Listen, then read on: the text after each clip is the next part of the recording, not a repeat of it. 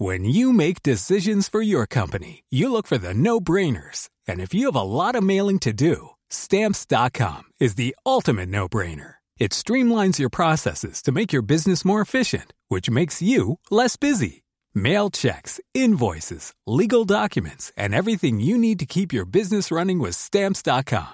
Seamlessly connect with every major marketplace and shopping cart. Schedule package pickups and see your cheapest and fastest shipping options from different carriers. With rates up to 89% off USPS and UPS rates. And with the Stamps.com mobile app, you can take care of mailing and shipping wherever you are. Make the same no-brainer decision as over 1 million other businesses with Stamps.com. Sign up with Code PROGRAM for a four-week trial, plus free postage and a free digital scale. No long-term commitments or contracts. That's Stamps.com.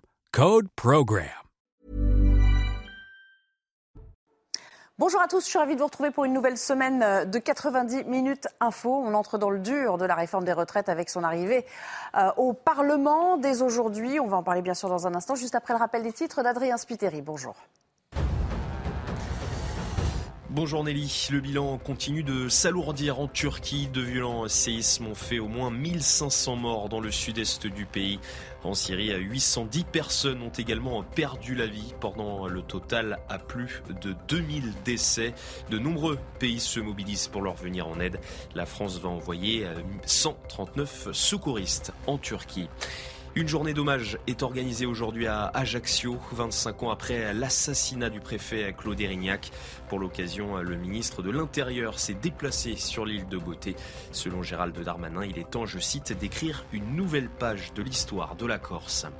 Et puis du nouveau dans l'affaire de la disparition d'Hélène Cluyou. Cette jeune élève infirmière de 21 ans a disparu il y a une semaine à Brest. Le principal suspect évoque une bêtise et un accident. Il a ensuite tenté de mettre fin à ses jours. Son pronostic vital est engagé. C'est donc le jour J, la réforme des retraites qui franchit euh, les portes de l'hémicycle avec des députés déterminés de part et d'autre à en découdre pendant euh, dix jours. Un marathon qui débute avec une motion de rejet suivie d'une motion euh, référendaire et puis le débat à proprement parler et puis surtout ces amendements déposés par milliers par l'opposition. 20 000 amendements, c'est faire croire qu'on veut le débat et opposer la violence de l'obstruction. Parce que 20 000 amendements, ça ne permet pas un débat serein. Violence de l'obstruction, c'est violent L'obstruction, c'est violent parce que ça prive de débat ça prive de débat. Ça, empêche de parler du fond. Et c'est fait pour ça. Et pourquoi est-ce que la NUPES ne veut pas parler du fond? Parce qu'il n'y en a pas un d'accord entre eux. La pénibilité au cœur du sujet. Qui, quand, sur quels critères Reportage auprès de ces métiers qu'on ne peut exercer passé un certain âge? Écoutez. Je porte entre 6 000 et 8 000 tonnes de, de matériaux, de colle, de carrelage par, par, par an plutôt. J'ai 34 ans, je suis dû à prix d'une sciatique. Enfin, on se souvient tous de ces images effroyables de cet immeuble en feu, rue euh, Erlanger à, Paris. C'était il y a 4 ans. 10 personnes ont péri dans cet incendie euh, criminel dont l'auteur présumé est jugé à compter d'aujourd'hui aux assises de Paris. Les plaies pour les survivants restent encore indélébiles, vous allez l'entendre. Je me suis sentie piégée au huitième étage et j'étais vraiment piégée. Et du coup, je ne peux plus travailler dans des étages élevés, euh, dans des petits espaces. Les syndromes post-traumatiques font qu'aujourd'hui, euh, j'ai une vie qui a complètement changé. Quoi. Je, n'aime pas être trop au contact des autres. Je ne vais pas dans les cinémas, jamais. Je ne vais pas dans les salles de concert. Et pour m'accompagner aujourd'hui, j'accueille Gabriel Cluzel. Bonjour, je rappelle que vous dirigez la, rédaction de euh, Boulevard Voltaire. Merci à vous euh, d'être là. Merci Jean-Michel Fauvergue de nous avoir rejoints en ce début de semaine. Vous avez dirigé le RAID, vous avez été député également.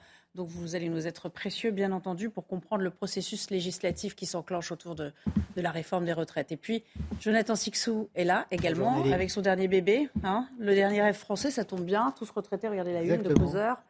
Voilà, c'est très joli, hein, mais ça ne reflète pas forcément la réalité de ce que vont vivre les désirs et fantasmes de beaucoup retraités.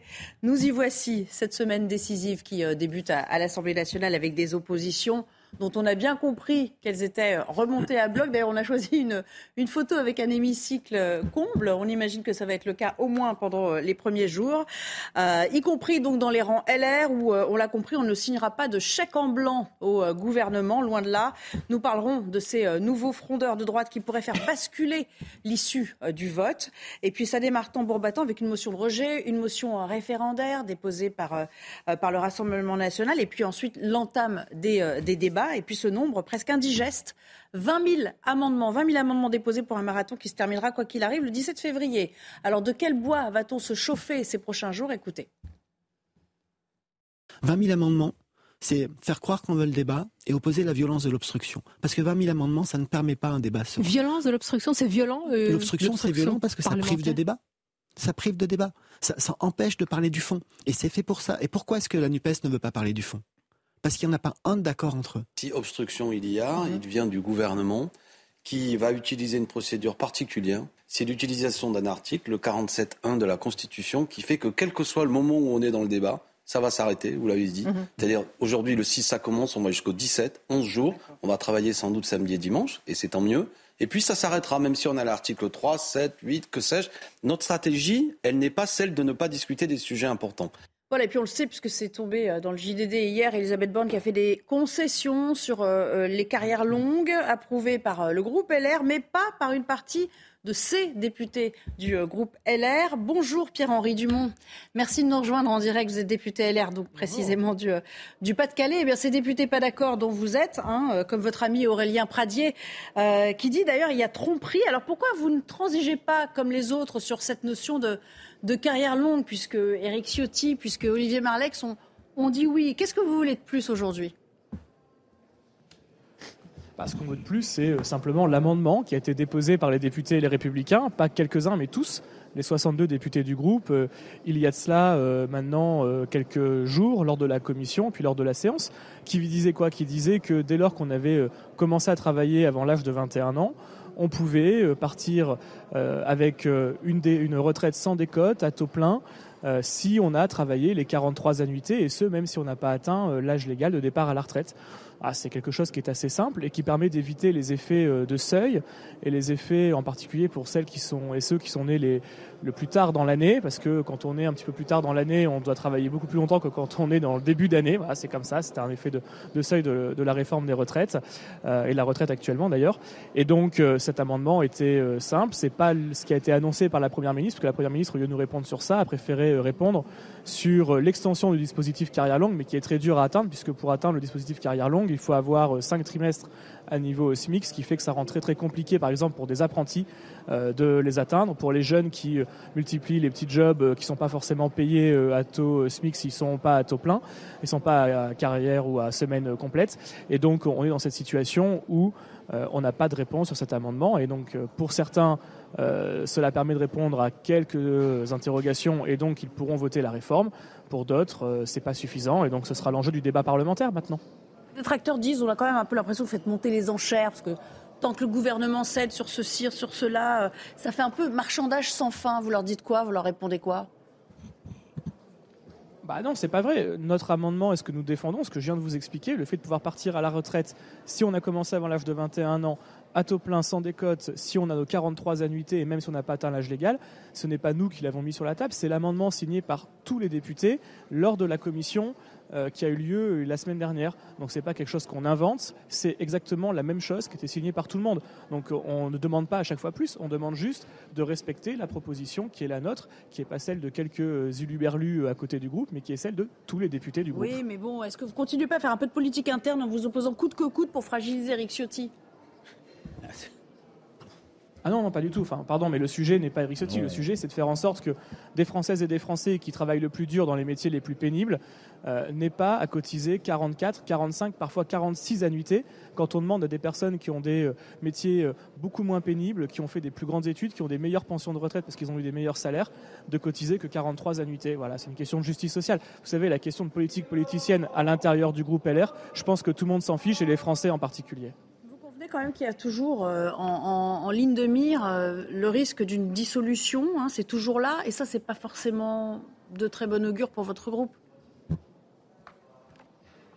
vous savez, enfin, moi je fais pas de la politique en disant mon Dieu, je peux ou ne peux pas voter tel ou tel projet de loi parce que je risque une dissolution. Euh, la dissolution fait partie des atouts d'un président de la République dans la Ve République, dans la Constitution de la Ve République. Il faut le respecter, on le sait. On est des grands garçons, on a lu la Constitution, on la connaît quasiment par cœur. C'est nous qui pouvons la modifier. Voyez, donc on est bien au courant de ce qui se passe. Euh, et je ne vote jamais un texte et en tant que député, aucun député, quelle que soit sa couleur politique, ne vote un texte sous la menace d'une quelconque dissolution, sous la menace d'une quelconque pression, qu'elle vienne du gouvernement ou de la rue. Le vote d'un député, normalement, est libre. C'est écrit également dans la Constitution, et donc nous respectons ce choix, ce droit de chaque député de pouvoir voter comme il l'entend. Cette liberté de vote, d'ailleurs, est inscrite au sein des statuts du groupe Les Républicains. Alors, je, vous propose d'écouter Marine Le Pen. Hein, vous savez qu'elle a fait une conférence de presse tout à l'heure. Elle a, elle a eu un petit mot à l'adresse des LR. Écoutez. Monsieur Ciotti euh, ne devrait pas prendre le risque de parler au nom de l'ensemble des députés et les républicains.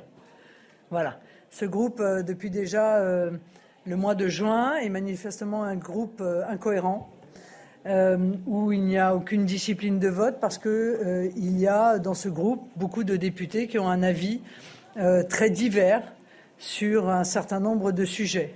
Je ne sais pas si Elisabeth Borne a fait une une bonne opération euh, dans cette euh, négociation. Pierre-Henri Dumont, elle dit vrai, Marine Le Pen, vous concernant? Elle dit que les députés Les Républicains ont un avis. C'est vrai, les députés Les Républicains ont un avis, ce qui change des députés du Rassemblement national qui, eux, n'ont pas d'avis, puisqu'ils n'ont pas été élus sur ce qu'ils pensent, ils ont été élus sur ce que pense leur chef. Ils ont été élus pas parce qu'ils ont fait quelque chose pour leur territoire, parce qu'ils avaient un projet de territoire, mais ils ont été élus députés parce qu'il y avait la photo de Marine Le Pen à côté d'eux. De la même façon que les députés de la NUPES ont été élus parce qu'il y avait la photo de Jean-Luc Mélenchon à côté d'eux. De la même façon que les députés euh, de la majorité ont été élus parce qu'il y avait une photo d'Emmanuel Macron à côté d'eux. Nous, les députés des Républicains, on est des députés libres et on vote selon, euh, avant tout, ce qu'on pense être l'intérêt général, l'intérêt des habitants de notre circonscription. Nous n'avons pas d'ordre à recevoir euh, de Madame Le Pen, comme nous n'avons pas d'ordre à recevoir de Monsieur Macron. Nous sommes des députés qui votons, je vous le dis une fois plus, selon les seuls intérêts des habitants de nos territoires. Anine, Monsieur Marlex, d'ici, visiblement. Merci beaucoup, en tout cas, d'avoir répondu euh, à nos questions. Euh, on va remercier évidemment notre équipe euh, à l'Assemblée, menée par Gauthier Lebray aujourd'hui. Merci beaucoup, Pierre-Henri Dumont, d'avoir répondu à nos questions. Vous souhaite de bons débats. Ça ne fait que commencer. Réaction peut-être, Gabriel Cluzel, est-ce que vous avez entendu? Bon. Il y a ces appels du pied, clairement euh, aussi, du Rassemblement national, en disant, pour eux, c'est un peu du pain béni. Il y a Elisabeth Borne qui tente coûte que coûte de ramener tout le monde dans le rang en disant, bah, on va faire ce que vous voulez, comme ça vous allez tous voter comme un seul homme. Pour l'instant, ça ne marche pas. Hein. Euh, oui, c'est très compliqué, mais euh, pour les LR, c'est spécialement périlleux parce que c'est un peu la peste et le choléra. Soit ils votent et ils font euh, effet de, supplétif et, on va continuer à se dire, bah, finalement, si c'est du, Macron bis, pourquoi ne pas voter pour, l'original? Donc pour eux, c'est pas forcément un signe de redressement futur. Et puis le choléra, c'est que bah, s'il y a dissolution, et vous l'avez dit, bah, il n'est pas certain qu'ils en sortent gagnants pas très bien qui en sortira gagnant, hein, très honnêtement. Euh, c'est difficile euh, euh, de C'est un risque pour tout le monde. Hein, il y a un risque pour tout le monde, mais il y a un risque, risque évidemment singulier pour eux. alors c'était un peu, ils se défendent très bien. Hein, oui, ça c'est sûr. Très, bien, mais l'argument est un peu pour être pris à revers parce que dire ah oui, le, Rassemblement national ils étaient sur la photo à côté de Marine Le Pen, la Nupes était sur la photo de Jean à côté de Jean-Luc Mélenchon, Renaissance était sur la photo à côté d'Emmanuel Macron. On se dit, ben, on ne sait pas très bien à côté de qui ils auraient pu se mettre euh, pour, pour, euh, pour rallier euh, tout l'ensemble de l'électorat LR, parce que visiblement, c'était pas, c'était pas Valérie Pécresse et ça n'a pas l'air d'être encore décidé. Alors, ce que disent beaucoup les LR, c'est que ils, vont être conciliants sur, sur la retraite pour jouer vraiment une partition sur ensuite l'immigration, mais c'est c'est pas évident que ce soit audible. Il n'est pas évident que les députés, par ailleurs, qui eux reviennent dans leur circonscription, qui se font tirer les oreilles quand ils reviennent parce qu'on leur dit bah, attendez, euh, vous êtes mignons, mais nous, on n'a pas envie de cette réforme des retraites, euh, se joignent à, cette, cette rhétorique qui en fait celle d'Éric Ciotti. Par ailleurs, quand je dis, euh, même s'il y a une aile sociale des LR, bien sûr, plus sociale que, que d'autres, quand je dis, est-ce que c'est pas un peu d'hypocrisie, est-ce qu'il n'y a pas un peu de marchandage Les LR ont toujours été pour un départ à la retraite qui était à 65 ans. Enfin, je veux dire, aujourd'hui, ils jouent un peu les fils la fine bouche et effectivement, ils savent très bien qu'ils sont les faiseurs de roi dans cette affaire. Mais au départ, ils sont complètement en phase avec cette réforme des retraites, Jonathan Sixou. Parfaitement, vous avez complètement raison de le, de le dire, de le souligner. Nelly, c'était d'ailleurs dans le programme de Valérie Pécresse à la, à précédente euh, élection présidentielle. C'est bien pour ça que, euh, comme l'a très bien dit euh, Gabriel, ils ne font pas tant la fine bouche qu'ils jouent leur survie, parce qu'ils ils vont être quoi? Ils vont être qui? Ils vont, Que vont-ils représenter à l'issue de ce vote? Parce que je signale qu'après, Emmanuel Macron a déjà donné le calendrier, après cette grande réforme, il y a la, réforme de l'État. Et que, vont faire les LR dans cette grande aventure qui doit en principe euh, clore le, quinquennat, le second quinquennat d'Emmanuel Macron. Mm. Je serais bien incapable et bien malin de vous donner la recette magique pour les LR euh, euh, aujourd'hui et, dans, les, dans, les, dans les semaines qui viennent, parce qu'ils doivent exister en tant que force d'opposition, ils ont des idées, et il se trouve que leurs idées peuvent converger avec celles du pouvoir en place. C'est une carte à jouer, ce serait l'honnêteté que défendait M. Dumont vis-à-vis de, même de leurs électeurs, que de, que de jouer cette carte-là. Ensuite, c'est vrai qu'entre les, les agités de la NUPES, la, marge d'existence, euh, aussi bien médiatique que euh, législative, n'est pas, très, pas très large. On va aussi écouter euh, le ministre de l'économie, Bruno Le Maire, qui faisait référence à ce vote LR qui est si convoité aujourd'hui. Je ne vois donc plus aucune raison, si on est honnête si on est cohérent par rapport à ses convictions, pour les députés et les républicains, de ne pas voter cette réforme. Et j'en appelle à tous ceux qui aujourd'hui peuvent avoir encore des doutes des hésitations. Soyez fidèles à ce que vous avez toujours défendu devant vos électeurs depuis des années. Soyez fidèles à vos convictions.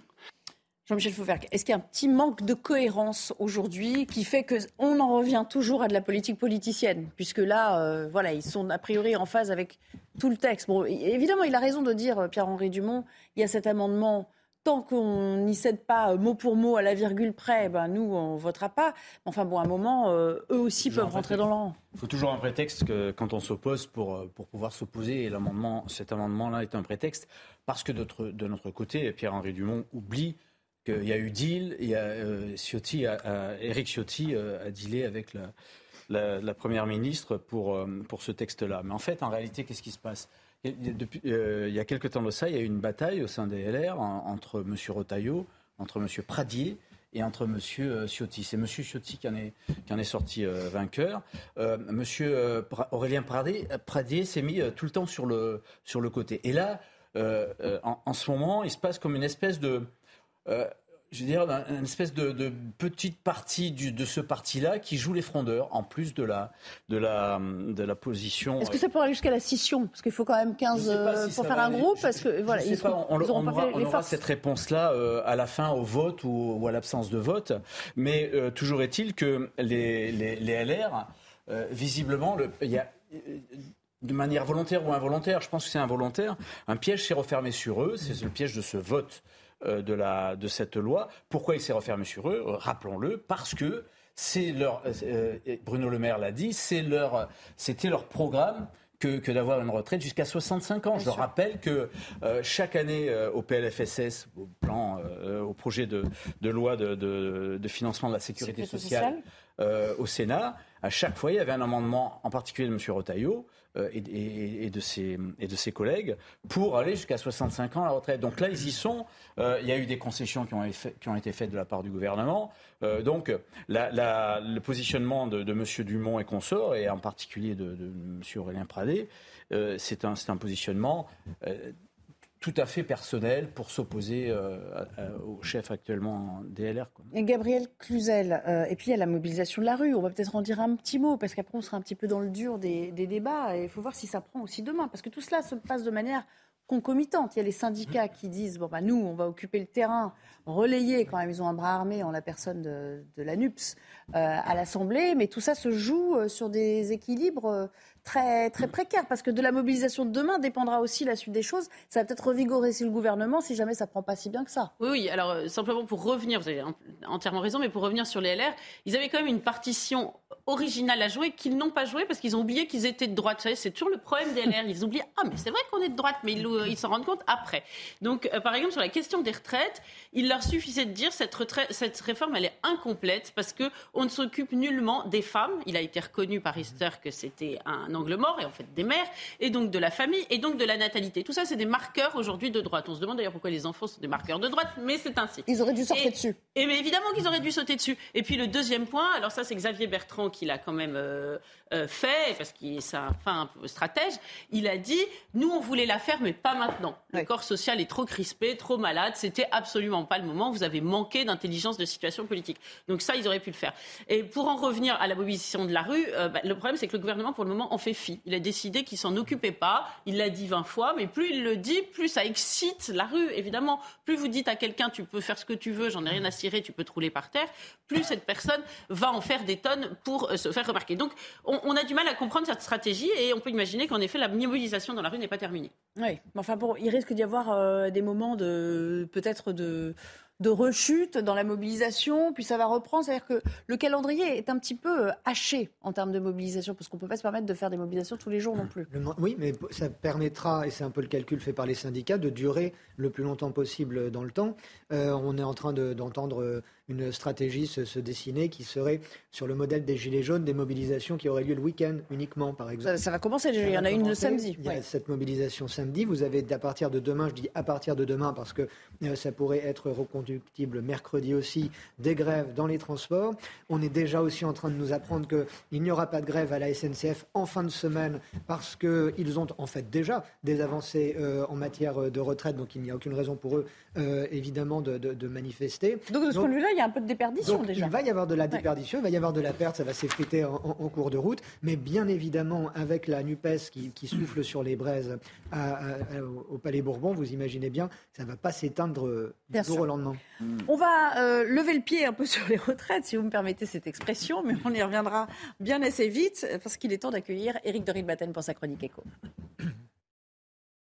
Regardez votre programme avec pharmazone.fr, le confort de commander en ligne en soutenant votre pharmacie. Bonjour cher Eric, et aujourd'hui on vous a fait venir sur un tout autre sujet euh, qui touche d'ailleurs notre patrimoine économique, c'est l'avenir du constructeur Renault avec une une grande décision, un virage, si vous me permettez aussi l'expression, qui a été prise par l'industriel français ce matin. Et eh oui, Renault, hein, le fleuron de l'industrie française pendant des années. Alors, c'est vrai que tout va changer, tout a changé ce matin à Londres pendant une grande réunion qui a eu lieu, euh, qui a réuni euh, Nissan et qui a réuni les deux patrons de Renault. Alors, tout simplement, eh bien, Renault renonce à sa grande participation dans le constructeur japonais Nissan. Il avait 43,4% des parts, il descend à 15%. Vous voyez, ça, après 24 ans de mariage, tout ça avait été initié par Louis Schweitzer, l'ancien président de Renault, puis par Carlos Ghosn, qui, euh, on le sait, vit aujourd'hui au, Liban après euh, s'être enfui du Japon. Alors, c'est vraiment une page tournée et on se demande que va devenir Renault. C'est vrai que c'est une question. Alors, d'abord, bah, Renault récupère de l'argent, du cash, mais surtout, il va créer cinq sociétés. Cinq sociétés pour être plus fluide, plus léger. Il va y avoir le sport avec Alpine, il va y avoir les moteurs pour développer des moteurs, bah, ça sera l'actuel Renault. Des véhicules électriques, ça s'appellera, euh, ça s'appellera Ampère, si je ne me trompe. D'ailleurs, il y avoir la résurrection de la Renault 5, version électrique. Et puis, il y aura aussi une activité service mobilité. Et enfin, la cinquième activité pour le recyclage, avec l'usine de Flins qui fera de l'économie circulaire. Alors, je termine par un point. Renault s'associe aussi avec des Chinois hein, pour euh, des voitures du, futur, des moteurs thermiques hybrides. Et puis on voit que euh, Renault va devenir plus petit, plus agile peut-être. Mais ce qu'il faut quand même comprendre de tout cela, c'est que Renault a perdu le marché euh, russe. Vous le savez, c'était son premier débouché. Et donc, eh bien, en termes de vente, ça va vraiment chuter. C'est pour ça que Renault a besoin de retrouver une nouvelle vie. C'est donc, oui, on peut le dire, un vrai tournant, un sacré virage. Merci beaucoup. C'était la chronique éco. Vous avez regardé votre programme avec pharmazone.fr, le confort de commander en ligne en soutenant votre pharmacie.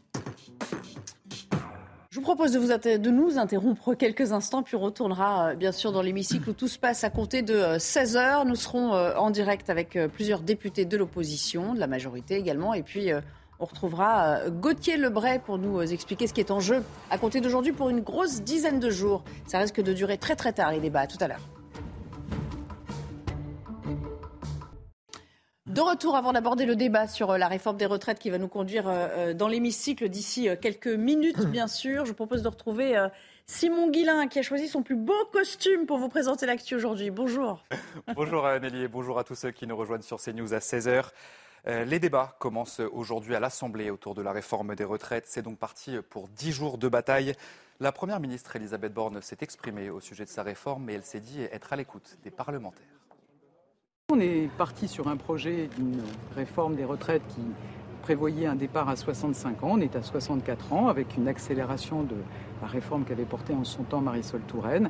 Donc on écoute, on améliore avec un objectif qui est indispensable, c'est d'assurer l'avenir de notre système de retraite et donc son équilibre à l'horizon 2030.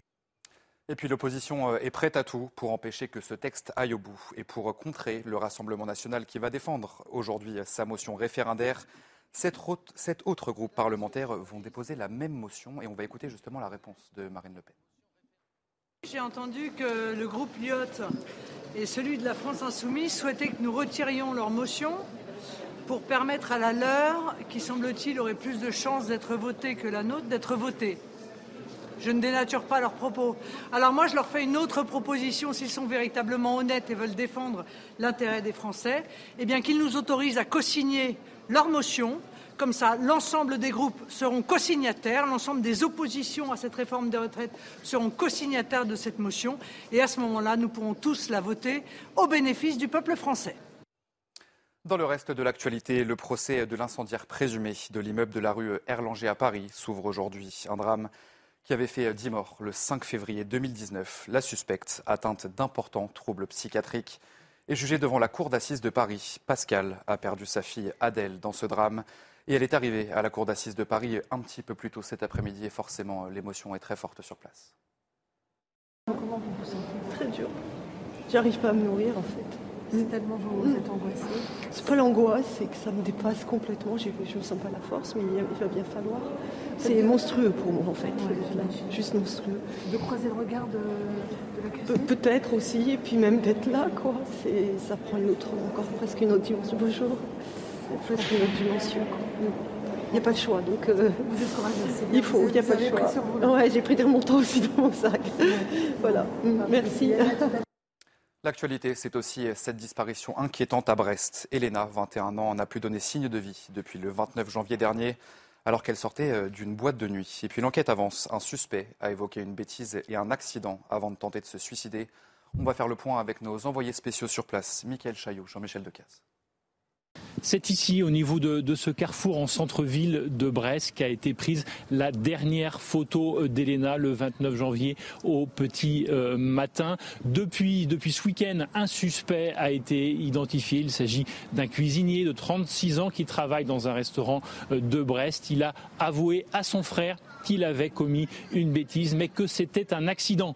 Les deux hommes se sont rendus au commissariat, mais le suspect n'a pas pu être entendu. Il avait ingéré euh, de nombreux euh, médicaments. Il a été hospitalisé au CHU de Brest, CHU dans lequel il a commis une seconde tentative euh, de suicide. Vous le comprenez bien, c'est sur son témoignage que les enquêteurs, grâce à son témoignage, que les enquêteurs pourront avancer et répondre à de nombreuses questions qui restent en suspens. La première, où se trouve la jeune Elena s'est-il passé euh, au petit matin du 29 euh, Y a-t-il eu un accident suivi d'une dissimulation euh, du corps? C'est la piste, la piste privilégiée à l'heure où l'on parle. Et puis peut-être dernière question, les deux protagonistes se connaissaient-ils? Vous l'avez compris, il reste donc plein, plein, plein d'interrogations qui sont encore aujourd'hui au cœur de l'enquête.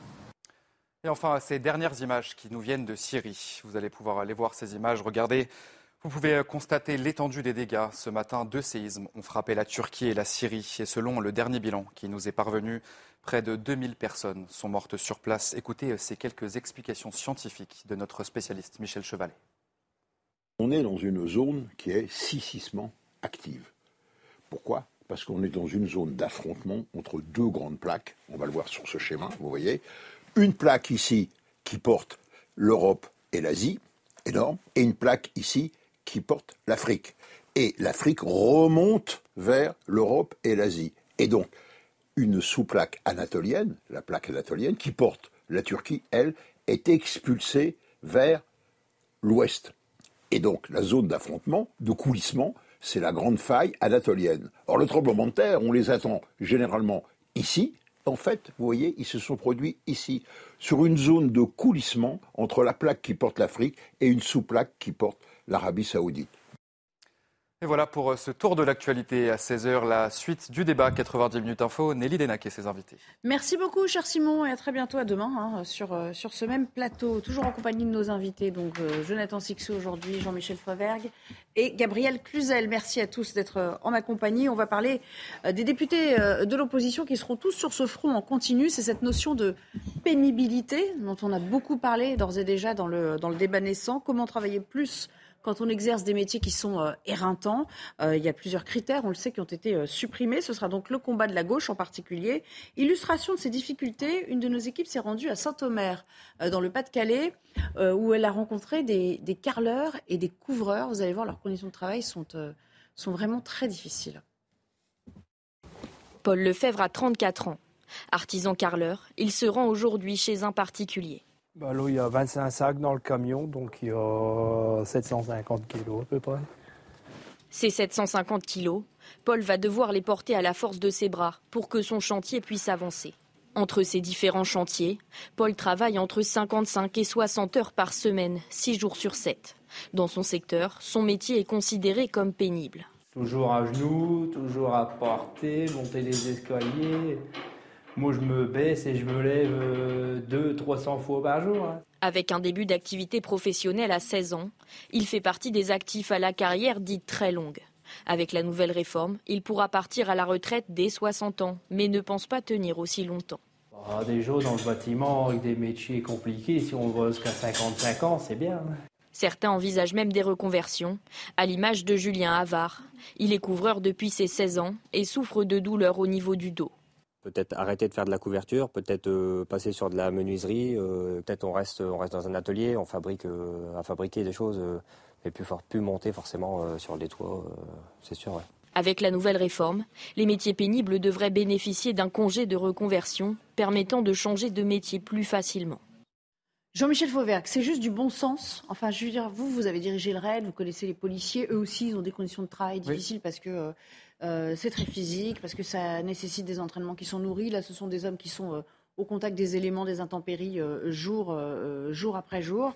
on ne peut pas opposer un bilan comptable, comme le dit l'exécutif, à, des vies humaines. C'est un peu ça, en fait, le, débat, le sens du débat aujourd'hui.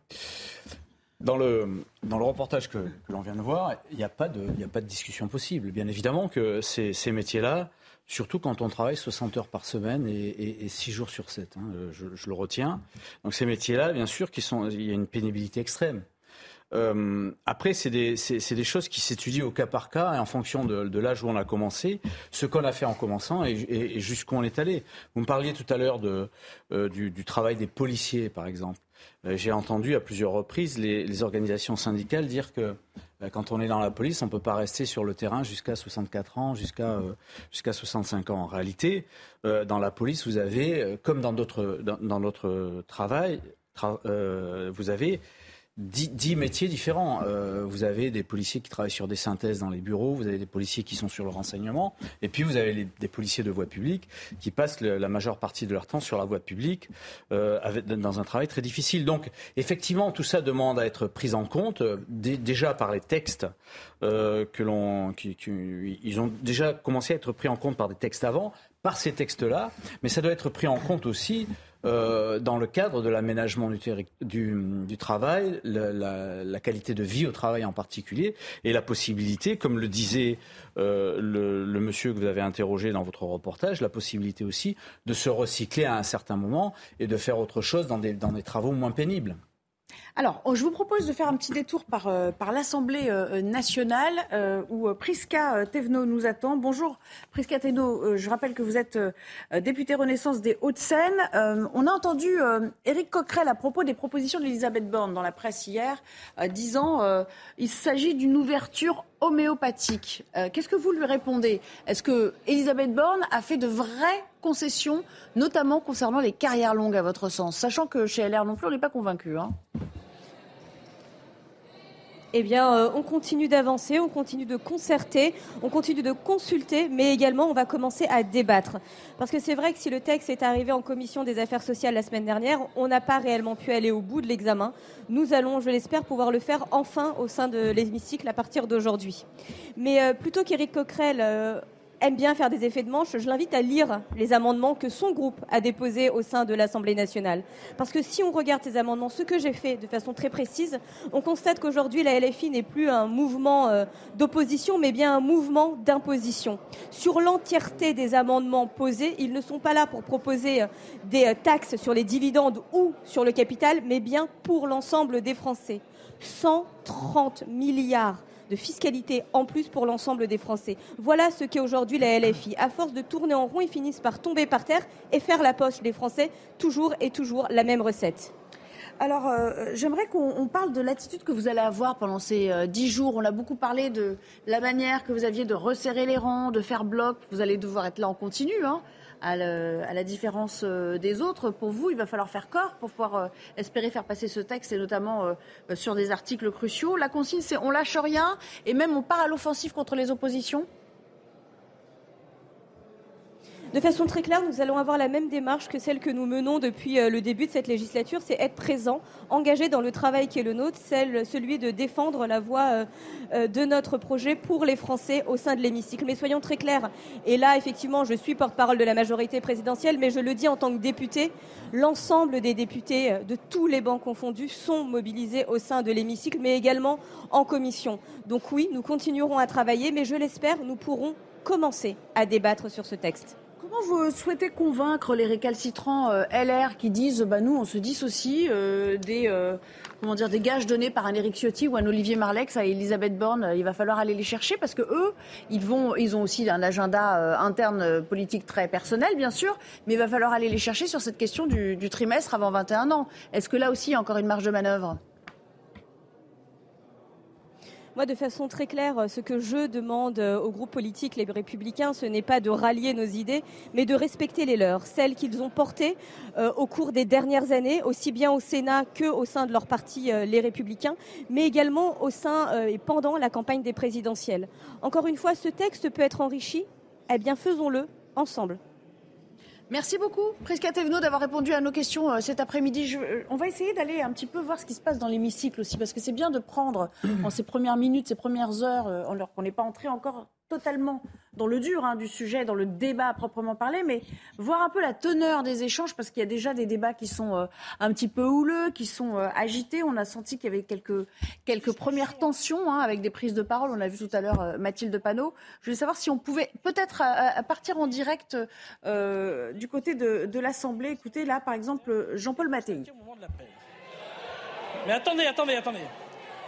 Moi, maintenant, l'interprétation qu'on peut faire. Parce qu'effectivement, on a un règlement qui ne précise pas ce cas de figure.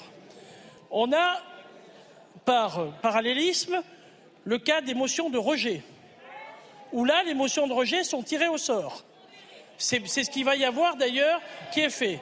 Donc, le délai de tirage au sort, il me semble que la procédure, il me semble que quand une motion de rejet et une deuxième motion de rejet est, on appelle et on informe qu'il y aura un tirage au sort sur les motions de rejet. D'ailleurs, qui me semblerait plus efficace qu'une motion référendaire, mais c'est un autre débat. Donc, franchement, il faut bien trouver des éléments pour essayer de comparer ce que l'on peut faire dans le cadre des règlements. Moi, ça ne me gêne pas que l'on puisse avoir une conférence des présidents qui pose ces questions, mais ça n'empêche, ça n'empêche, ça n'empêche que mon interprétation est de dire, moi pour moi, le tirage au sort a déjà eu lieu, je l'assume, hein. je sais que ça ne va pas vous plaire, mais je l'assume. Le tirage au sort a été, fait, donc si la motion RN est appelée et qu'on constate qu'il n'y a pas l'ensemble des signataires, à ce moment-là, on rouvrira le débat. Ça me semble la sagesse. Je vous remercie, Président Mattei. Alors, Je vous répondrai hein, à un moment donné. Allez-y, chers, chers collègues. Merci, Madame la Présidente. Un rappel au règlement au titre de l'article 122 de notre règlement. Monsieur Mattei, le président Mattei vient de nous donner la réponse. Il a dit soit c'est la première, ce qui est normalement écrit dans l'article 122, et il a raison. Et donc il aurait fallu appeler la motion référendaire qui comporte 98 signataires, soit c'est un tirage au sort, comme les motions de rejet. Donc il faut refaire un tirage au sort parce qu'on a aujourd'hui trois motions référendaires et un tirage au sort proratisé au nombre de signataires, comme c'est le cas pour les motions de rejet. Or, Or, vous vous êtes assis sur ces deux, sur ces deux éléments qui concernent notre règlement. Donc, Madame la Présidente, on vous demande avec insistance de réunir une conférence des présidents et de reprocéder ou un tirage au sort ou de choisir la première, comme cela aurait dû être le cas depuis le début.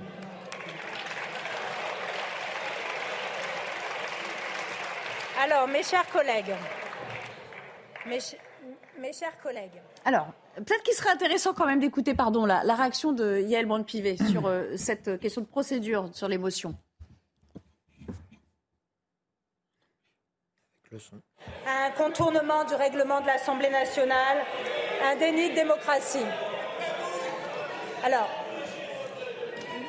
je vous remercie de bien vouloir m'écouter, s'il vous plaît, chacun à son tour, et je vous ai écouté lors de vos rappels au règlement. La moindre des choses, c'est que vous me laissiez vous répondre et vous expliquer de quelle façon nous avons procédé. Et nous allons procéder.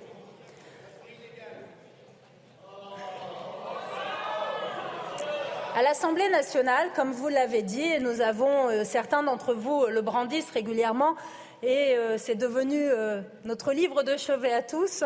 Nous avons des drôles de pratiques à l'Assemblée nationale, mais toujours est-il que nous avons un règlement de l'Assemblée nationale qui prévoit le dépôt d'un certain nombre de motions de procédure, motions de rejet, motions référendaires, etc. Notre règlement de l'Assemblée nationale, vous le savez tous, n'est pas euh, complètement exhaustif et il ne prévoit pas tous les cas de figure. Et depuis le début de notre cinquième République, la, pratique de l'Assemblée euh, consiste à créer des précédents et à les appliquer au fur et à mesure dans le silence des textes. Concernant euh, le dépôt d'une double motion référendaire, la situation, la situation ne s'était jamais produite. Nous avons cherché de quelle façon nous allions euh, régler cette situation. Nous avons cherché euh, dans le règlement une disposition. L'article 122 que vous invoquez aujourd'hui ne prévoit pas la situation d'un double dépôt d'une motion référendaire et nous avons été chercher dans les précédents et nous n'en avons trouvé aucun. Il nous revenait donc à nous, conférence des présidents, de créer le droit et de créer le précédent qui allait régir cette situation. Mes chers collègues, nous avons, nous avons réuni la semaine dernière une conférence des présidents dans laquelle j'ai exposé cette situation telle que je suis en train de vous l'exposer actuellement. Lors de cet exposé, chaque groupe politique a pu s'exprimer et nous avons décidé comme il est d'usage dans une enceinte démocratique, de voter. Et nous avons voté en conférence des présidents. Nous avons voté, sur deux points. Nous avons voté. Je ne sais pas, mes chers collègues, où est le déni de démocratie quand la présidente de l'Assemblée nationale ne peut pas s'exprimer dans l'hémicycle.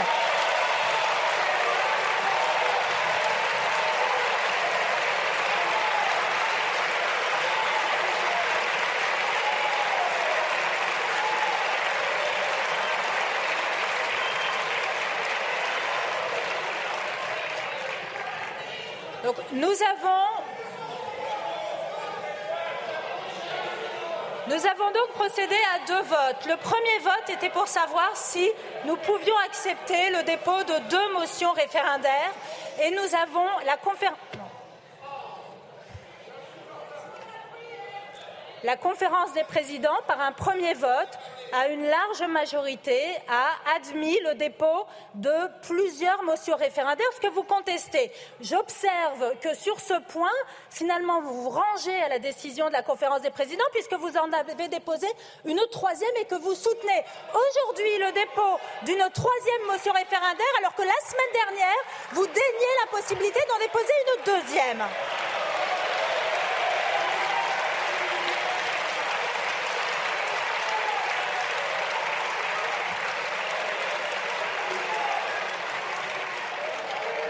Ensuite, la conférence des présidents s'est prononcée sur la façon dont il fallait choisir entre ces deux motions référendaires qui étaient régulièrement déposées au moment de la conférence des présidents. Et nous avons décidé d'effectuer un parallélisme avec ce qui, est la pratique pour les motions de rejet, nous avons procédé à un tirage au sort. Ce tirage au sort ne vous a pas été favorable et c'est le sort. Maintenant, vous avez déposé, le groupe Lyot a déposé une troisième motion référendaire et la question qui se pose aujourd'hui à nous, c'est de savoir que faut-il faire de cette troisième motion référendaire? Je précise à mon cher collègue de Courson que cette motion référendaire a bien été enregistrée, que nous n'en avons pas refusé le dépôt ni l'enregistrement, et elle a été euh, conformément à nos règles, contrairement à ce que vous avez euh, dit à l'instant. Maintenant, la question, vous réclamez un nouveau tirage au sort. Je vous indique que, conformément à ce que nous faisons pour les motions de rejet, nous ne referons pas un tirage au sort parce que telle n'est pas nos règles. Le tirage au sort a été effectué et là encore, mon cher collègue, là encore, mon cher collègue, vous aujourd'hui, vous allez, vous allez défendre aujourd'hui une motion de rejet préalable. Voilà qui nécessite une petite explication. Gauthier Lebray, vous êtes aux premières loges. Alors là, on est euh, dans le débat parlementaire dans toute sa splendeur avec euh, des questions de procédure. Et donc la NUPS, on l'a compris, qui n'en démord pas, qui revient à cette notion de tirage au sort qui ne leur a pas été favorable et qui a déposé une nouvelle motion référendaire. Sauf que là, euh, en, l'occurrence, on n'a jamais été confronté à ce cas de figure. Donc voilà, Yael Braun-Pivet est un petit peu embêté pour répondre. Hein. Oui, ça vient tout juste de commencer. Les débats, euh, Nelly, ça doit durer dix jours à l'Assemblée nationale et c'est déjà un beau bazar. Alors effectivement, la semaine dernière, deux motions référendaires ont été déposées, l'une par la NUPES et l'autre par euh, le RN. Yael Braun-Pivet, présidente de l'Assemblée nationale, a décidé de départager ces deux motions par un tirage au sort. Tirage au sort qui a été favorable au RN et défavorable donc à la NUPES. Pour la NUPES, très embêté, impossible de mélanger ses voix avec celles du Rassemblement national, donc subterfuge. Avec le groupe Lyot, ils ont, euh, les groupes de la NUPES, ils ont signé eh bien, cette nouvelle motion référendaire qui a été déposée il y a une trentaine euh, de minutes. Et donc, il faut réunir à nouveau la conférence des présidents pour savoir si un nouveau tirage au sort est organisé. Vous avez entendu Yael Braun-Pivet, il n'y aura pas de nouveau tirage au sort. C'est bien la motion référendaire du Rassemblement national qui sera euh, soumise aux voix. D'ailleurs, il y aura une autre motion, une motion de rejet, cette fois de la France insoumise. C'est-à-dire que si la motion de rejet est euh, validée, est adoptée par l'Assemblée nationale, le texte est directement rejeté. Il y avait une motion de rejet déposée la semaine dernière par la France insoumise et par le RN. Il y a eu là aussi un tirage au sort. Cette fois, le tirage au sort a été défavorable au RN et donc favorable à la France insoumise. Et d'ailleurs, le RN votera avec la France insoumise sa motion de rejet, ce que ne fera donc pas la France insoumise et la NUPES pour la motion référendaire. Merci beaucoup, cher Gauthier. Alors voilà, déjà on perd du temps, hein, ça commence bien, c'est bien engagé, Jonathan Sixou. Eh bien, on nous parle de, pénibilité dans ce débat sur euh, les retraites. Là, ça va être particulièrement pénible, à, entendre, hein, à écouter euh, et, à suivre.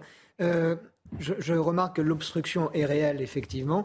Et je remarque une autre chose, c'est que ce, mais, tu pourras en parler mieux que moi, ce, rappel au, règlement qui est devenu une sorte de, leitmotiv dans, ces différents, au fil des législatures, c'est euh, c'est pas une invention de la Macronie, mais ça hmm. n'existait pas il y a six ans avant. Euh, le, premier quinquennat Macron, les députés étaient nettement plus euh, aguerris, je trouve, puisqu'il n'y avait pas ce, rappel hmm. systématique. il y a un côté un peu rituel maintenant, hein, d'entamer les débats avec tout de suite une, obstruction d'un autre type. Ben, c'est tout, à fait, il fallait s'y attendre. Et, et, les députés des oppositions, la NUPES en particulier, vont utiliser tout ce qu'ils ont à leur disposition. Alors qu'est-ce qu'ils ont à leur disposition? On l'a vu. Quand vous voyez le, le petit, le petit règlement qui est tendu comme ça, c'est un rappel au règlement. Un rappel au règlement, ça permet euh, d'abord de contester un point du règlement, et ça, surtout ça permet de ne pas avancer dans les débats. Et les rappels au règlement, vous allez en avoir 50 comme ça, euh, jusqu'à ce que. Et, puis vous allez avoir sans doute aussi des interruptions de séance qui seront demandées par les présidents. Et on n'arrivera jamais à l'article 7. Et on n'arrivera jamais. C'est la mère des batailles. N'importe quel article. N'importe quel article. Vous savez aussi qu'il y a un certain nombre d'amendements. Alors juste un mot sur les, les motions. vraiment vite, parce qu'on est, on est un petit peu en train de. de les motions référendaires et motions de rejet sont euh, d'habitude votées en premier. Je ne sais même pas si on y arrivera, en tout cas pas aujourd'hui. Oh, peut-être pas aujourd'hui, mais enfin, on a 10 jours quand même. Là, je doute qu'on le fasse passer ça à la trappe. Allez, on va s'interrompre et puis on reviendra. Gabriel Cluzel, vous sonderai euh, également. À tout à l'heure.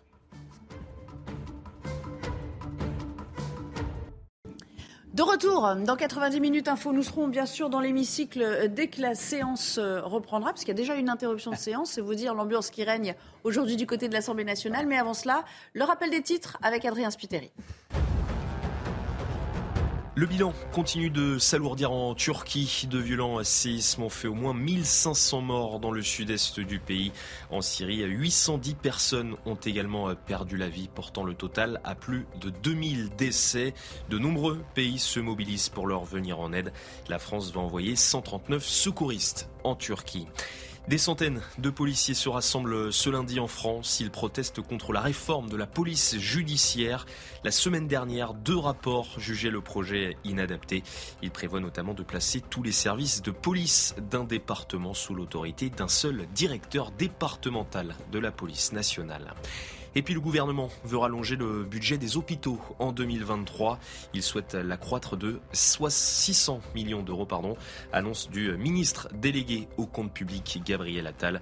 Un amendement au projet de loi de financement rectificatif de la sécurité sociale sera déposé. De retour avec vous et on va euh, parler euh, de ce qui se passe dans l'hémicycle avec ce début de débat sur la réforme des retraites qui décidément tient toutes ses promesses. Si je puis me permettre de, de m'exprimer de manière un peu euh, ironique. Bonjour Gauthier Lebray. Ça a commencé avec euh, beaucoup de parlementation sur euh, pourquoi nous n'avons pas gagné le tirage au sort, pourquoi vous ne prenez pas en compte notre nouvelle motion référendaire déposée à la dernière minute. Et puis finalement, eh bien, Yael Braun-Pivet, dont on sentait un petit peu qu'elle commençait à s'émousser, à s'énerver un petit peu, a suspendu la séance. Pourquoi il y a eu une interruption de séance?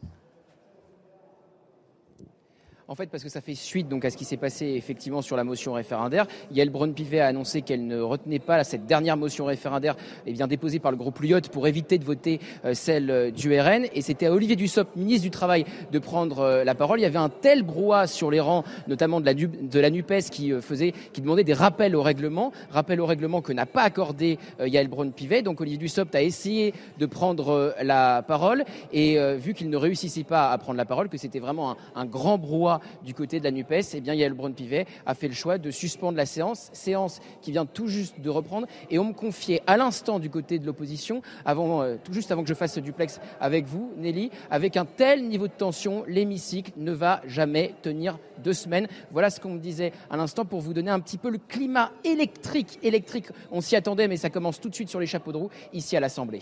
Eh bien, merci beaucoup, Gauthier. Je vous propose d'y rester dans l'hémicycle avec euh, Raquel Garrido pour LFI qui est en train de s'exprimer justement reprise de séance. Que vous n'étudiez même pas la troisième, vous ne la soumettez même pas, pardonnez-moi, au tirage au sort alors vous créez vous-même une situation d'irrecevabilité pour toute motion référendaire qui serait déposée à l'occasion de tous nos débats, ce qui est exactement le contraire de ce qu'il y a écrit dans l'article 122. Madame la Présidente, il y a quand même une solution très simple. Il y a six groupes qui ont, qui ont signé, des députés de six groupes qui ont signé la motion référendaire déposée par l'IOT. Il y a le président du groupe Modem qui est d'accord pour une conférence des présidents. Madame la Présidente, cela fait sept groupes sur dix qui sont d'accord et qui demandent à cet instant la réunion d'une conférence de présidents. En démocratie, on l'a souvent dit ici, la minorité ne peut pas dicter sa loi à la majorité. Il me semble quand même que sept groupes sur dix de la représentation nationale qui demandent à ce que l'on puisse appliquer effectivement notre règlement intérieur devrait faire écho à votre sagacité et votre sagesse, Madame la Présidente. Respectons la démocratie, soyons dignes de ce peuple français qui nous regarde. Monsieur Jumel. Monsieur Jumel. Oui, Madame la Présidente, euh, en vertu de l'article 122 qui nous occupe. Contrairement à tout usage, devant le vide que représentait euh, le règlement intérieur sur euh, la motion référendaire, vous avez décidé de créer une jurisprudence d'une manière unilatérale, d'une manière unilatérale, sans donc le consensus de la conférence des présidents, en inventant le droit. Vous avez donc renoncé à la table analytique du règlement intérieur qui prévoyait une seule motion référendaire pour considérer que plusieurs pouvaient être recevables. Ce faisant, vous vous enfermez dans une logique qui nous conduit aujourd'hui à vous demander de réunir la conférence des présidents. Pourquoi? Parce que vous considérez que la motion de notre collègue euh, Charles de Courson est recevable. Si elle est recevable, vous devez l'examiner. Si elle est recevable, vous devez procéder à un règlement qui vous impose, puisque vous l'avez décidé, un tirage au sort. sauf à considérer que tout cela est construit pour vous permettre de vous servir de l'idiot utile que représente le Front National au service de votre mauvais projet. Je ne vois pas d'autre explication que cela. Avoir désigné le RN comme idiot utile de votre réforme pour construire un règlement intérieur contre l'ensemble des groupes de cet hémicycle. Sept groupes demandent de réunir la conférence des présidents. Vous, vous, vous ne pouvez pas refuser cela. Nous vous demandons à nouveau de réunir cette conférence. Merci. Monsieur Lucas. Merci Madame la Présidente. Sur le fondement de l'article 122 également. Un débat de cette nature qui vise à potentiellement euh, voler aux Français deux années de vie, deux années de vie en bonne santé, mérite de la démocratie, de la transparence et de l'apaisement. Le choix que vous avez fait, alors que la troisième motion référendaire est, nous dit-on, déjà en ligne sur le site de l'Assemblée nationale, vise à entretenir de la confusion et de la tension dans cette Assemblée qui en connaîtra suffisamment vu la nature de ces débats. Madame la Présidente, vous avez vous-même évoqué tout à l'heure une situation inédite dans l'histoire de l'Assemblée nationale. Cette situation inédite, elle est le fruit de la présence, pour la première fois, de 89 députés d'extrême droite. À cette présence, vous nous aviez appelé à répondre en avril dernier par le barrage républicain. Plusieurs points qui se suivent forment une ligne, Madame la Présidente. Quand votre majorité choisit de confier deux vice-présidences au Rassemblement national, quand votre majorité décide sur ce texte, avec une entourloupe du règlement intérieur, dans l'irrespect du règlement intérieur, de se choisir une opposition de confort une opposition qui n'a presque déposé aucun amendement en commission, une opposition qui vise à empêcher la réelle alternative que nous représentons de défendre cette motion référendaire, alors il y a le risque de tensions supplémentaires dans le pays et d'une suspicion à votre égard. Madame la Présidente, d'un mot, d'un mot, dans ce moment si grave pour l'histoire de notre République, alors que nous commémorons aujourd'hui le 6 février 1934 et les menaces qui ont pesé contre le Parlement de la part des ligues fascistes. Défendez le Parlement, défendez la démocratie et permettez-nous de débattre ici dans des conditions sereines.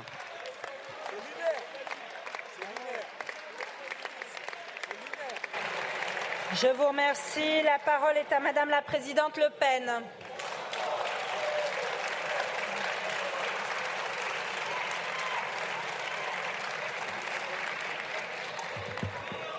Madame la Présidente, en vertu de l'article 122, il apparaît que la décision qui a été prise par la conférence des présidents correspondait tout à fait à l'analyse juridique faite d'ailleurs par les avocats qui étaient autour euh, de euh, la table de la conférence des présidents sur le parallélisme des formes qui devaient s'appliquer entre la motion référendaire et la motion de rejet. À partir du moment où le tirage au sort a eu lieu, si je puis me permettre, s'il doit y avoir un tirage au sort, c'est entre la deuxième et la troisième motion au cas où euh, un député manquerait à la motion référendaire du RN, ce qui ne sera pas le cas. Maintenant, si vous aviez gagné le tirage au sort, on ne vous aurait pas entendu aujourd'hui. Voilà. Et ça, et ça, ça veut dire qu'en réalité, vous ne respectez pas les règles et vous cherchez à les tordre dans votre intérêt politicien. Alors moi, je vais vous dire, j'ai une solution et je l'ai exprimée auprès d'un certain nombre de responsables. Euh, il y a une motion référendaire, c'est extrêmement important. En tout cas, pour nous, c'est très important que le peuple français puisse s'exprimer sur cette réforme des retraites. C'est même fondamental, c'est même le cœur de notre démocratie. Nous avons proposé à l'ensemble des groupes qui ont déposé la motion, les six groupes, on leur a dit écoutez, nous, on est prêts à retirer la nôtre si vous acceptez la signature des députés Rassemblement national pour qu'il y ait véritablement une motion transpartisane. Et jusqu'à présent, vous avez refusé. Alors maintenant, halte Halte à la tartufferie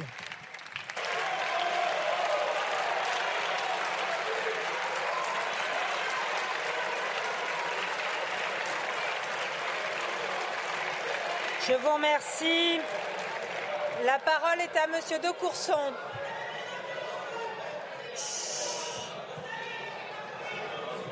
Madame la Présidente, le troisième alinéa de l'article 122 de notre règlement prévoit deux cas de figure. Soit la motion est déposée avant le début de la discussion générale, ce qui est le cas de la troisième motion.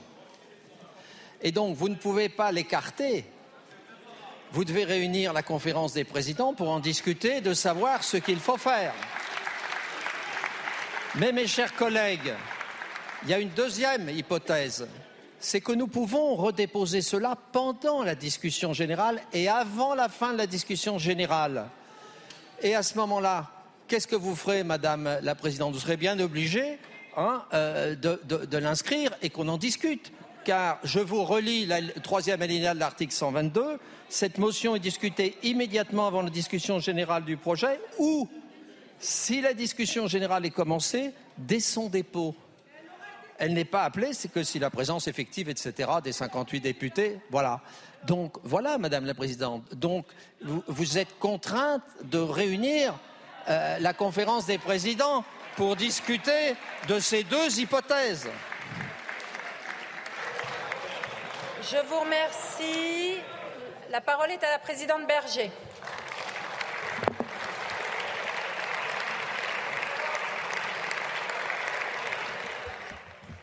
Gabriel Cluzel, très intéressant ce qui est en train de se passer avec un Charles de Courson qui est à la manœuvre de cette troisième motion référendaire, qui connaît très bien le règlement et qui cornerise quelque peu euh, la présidente de l'Assemblée hein, sur cette question, en lui forçant un peu la main et en disant Vous n'avez plus trop d'arguments pour nous refuser ça. Oui, alors là, il a le rôle de casque bleu, si j'ose dire. Absolument. Euh, euh, la NUPES et le RN. C'est très intéressant sur un plan politique, au-delà de la question propre des retraites, euh, parce que de fait, les, Marine Le Pen a accusé la NUPES d'être mauvais joueurs, finalement, parce qu'ils auraient gagné. Évidemment, ils ne protesteraient pas aujourd'hui. Et c'est vrai que la NUPES, c'est toujours un peu le même système. C'est pile, je gagne, face, tu perds. Donc, de fait, il faut qu'ils veulent tordre, en réalité, le bras de, la présidente pour arriver à leur fin. Et c'est très très curieux sur le plan politique parce que c'est pas un sujet de fond. Sur le fond, tout le monde est d'accord. Tout le monde, enfin, dans l'opposition, tout le monde est d'accord sur cette affaire de, euh, de, motion référendaire. Mais euh, euh, il y a le RN qui est considéré comme le poil de carotte de l'Assemblée avec lequel on ne peut pas frayer. Donc il, faut arriver à convaincre qu'on ne votera pas avec eux. Et le RN est prêt à toutes les concessions pour deux choses, parce que c'est une forme de concession, hein, de dire on votera, on est prêt à retirer finalement motion référendaire, mais à la voter avec, avec les autres s'ils nous acceptent. C'est donc une concession, c'est même une forme de concession presque humiliante. Mais en réalité, s'ils arrivent à leur fin, euh, ce sera fini d'une certaine façon du cordon sanitaire. Donc c'est une façon de se normaliser. La NUPES le sait bien, et comme toute sa rhétorique de Jean Moulin en carton est assise là-dessus, vous savez quand même, euh, là il ne faut pas avoir peur du ridicule. Hein. Lucas qui a fait appel au mois du 6 février 34. Bon, donc euh, tout cela tomberait s'ils retrouvaient leur signature ensemble. Donc c'est un peu humiliant pour le RN, et en même temps c'est sans doute gagnant comme stratégie, c'est ce qu'ils ont calculé. Allez, on va s'interrompre à nouveau parce que je pense qu'il y aura d'autres débats à suivre d'ici quelques minutes et nous y serons. À tout de suite. De retour euh, dans 90 minutes info, retour aussi dans l'hémicycle avec un ministre fragilisé, vous le savez, Olivier Dussopt ces derniers jours, mais qui est à la tribune pour s'exprimer face à, un hémicycle assez hostile aujourd'hui. Je souhaite que nos débats puissent être à la hauteur. Je souhaite que nos débats puissent nous permettre d'aborder ces questions de voir la complexité des sujets, de confronter les projets, de regarder les alternatives. J'espère en tout cas que ces débats nous le permettront. Mesdames et Messieurs les députés, quand nous demandons un effort pour notre système de retraite, car je le répète et je le dis devant vous, c'est un effort. En réalité, nous parlons du rapport au travail des Français, nous parlons de leur vie, nous parlons de nos vies, nous parlons de ce qui fait le cœur même d'une existence. Et je sais pertinemment que le travail est parfois une souffrance, qui fait de la retraite une délivrance. Je sais que cette réforme peut aussi, par certains aspects, remettre en question des projets, des plans de vie pour les mois, les années, les deux ans qui viennent, qu'elle peut télescoper des horizons personnels. Je sais aussi que ce moment du départ à la retraite oblige à penser à un avenir, parfois inquiétant, car on rôde l'ombre de la maladie ou de la dépendance, qu'il oblige aussi à se retourner sur son passé pour reconstituer une carrière et à travers elle, en réalité, tout un parcours de vie. Pour toutes ces raisons, quand on parle de retraite, on parle d'une question intime, fondamentale et personnelle. Et cette question est d'autant plus dans une époque où nos concitoyens en attendent davantage du travail. Une époque où la question du sens du travail est plus urgente que jamais. Et c'est donc bien en tant que ministre du Travail, bien conscient de ce rapport personnel à l'existence que le sujet convoque, que je vais vous parler aujourd'hui. Pour cela, il faut sortir des débats cloisonnés et se concentrer sur les enjeux essentiels. D'abord en rappelant, et j'étais il y a peu ministre du Budget pour en témoigner, que les équilibres budgétaires sont les fondations de notre système. Nous en serons les garants, c'est une certitude, avec mon collègue Gabriel Attal. Car sans équilibre, il n'y a que de fausses promesses. Je sais aussi que certains sur ces bancs voudraient faire passer cette réforme pour une simple réforme comptable. En réalité, cette réforme est une première étape, une condition pour pouvoir penser sereinement notre rapport au travail, pour pouvoir penser au sens du travail dans les décennies qui viennent. C'est une condition que seul le retour à l'équilibre permet. Ce retour à l'équilibre permettra de nouvelles avancées et de construire de nouveaux progrès tout en garantissant la survie de notre système. C'est cela que nous devons d'abord dire à nos concitoyens. Mesdames et Messieurs les députés, cette réforme, s'inscrit aussi dans un fil rouge. Le fil rouge des chantiers que nous avons ouverts au printemps, d'ores et déjà traduit par les lois pouvoir d'achat, par la loi marché du travail, et qui se prolongera d'ici peu avec un nouveau texte autour du plein emploi, de la formation, de l'emploi et du travail. Et en réalité, toutes nos réformes, toutes les réformes que vous portez, ont en commun un seul et même objectif, le plein emploi. Les Français nous ont élus pour agir et pour construire. C'est ce que nous faisons et c'est ce que nous faisons avec cette réforme. Je l'ai dit, je l'ai dit il y a un instant. Je sais que cette réforme est difficile, mais je sais aussi que faire cette réforme, c'est avoir le courage nécessaire que d'autres n'ont pas eu. Toutes les malices, toutes les contre-vérités, toutes les malices, je dis, toutes les contre-vérités ne suffiront pas à contourner un constat simple, sans nuance et sans équivoque. Notre système est structurellement déficitaire. Et nous n'avons plus le luxe de pouvoir nous voiler la face. L'immobilisme n'est pas permis. Je vous invite, je vous invite, au lieu d'essayer de couvrir ma voix, à relire encore et encore le rapport du corps. Il l'écrit noir sur blanc. Sur les 25 prochaines années, le système de retraite sera en moyenne déficitaire, quelle que soit la convention, quels que soient les scénarios retenus. Et l'hypothèse centrale le confirme, avec un déficit d'un milliard huit en 2023, qui se creuse rapidement pour atteindre 12 milliards 4 en 2027, c'est-à-dire demain, 13 milliards 5 en 2030, 25 milliards d'euros par an en 2040.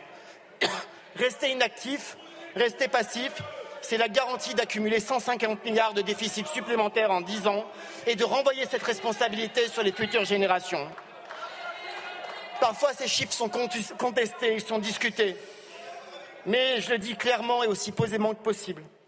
Se fonder sur une interprétation du rapport plutôt que sur ses conclusions, ça s'appelle du déni. Se soucier exclusivement du poids des dépenses dans la richesse nationale sans se préoccuper des déficits, ça s'appelle l'incurie financière. Soyons un peu pragmatiques et faisons preuve de bon sens. Demandez à un ménage, un indépendant, une entreprise, quelles conclusions ils tireraient s'ils constataient que leurs dépenses n'explosent pas, mais que leurs revenus diminuent. Et c'est ça le sens commun. Ce sens commun, il vaut également pour les politiques publiques et a fortiori en matière de retraite. Cela vaut d'autant plus ce sens commun quand les comptes sont dans le rouge, quand la démographie nous invite à agir avec des chiffres simples. Il y avait trois cotisants pour un retraité dans les années 70. Il y en a 1,7 aujourd'hui, 1,4 demain. Et ce sens commun, cette nécessité d'agir vaut de tout temps en réalité.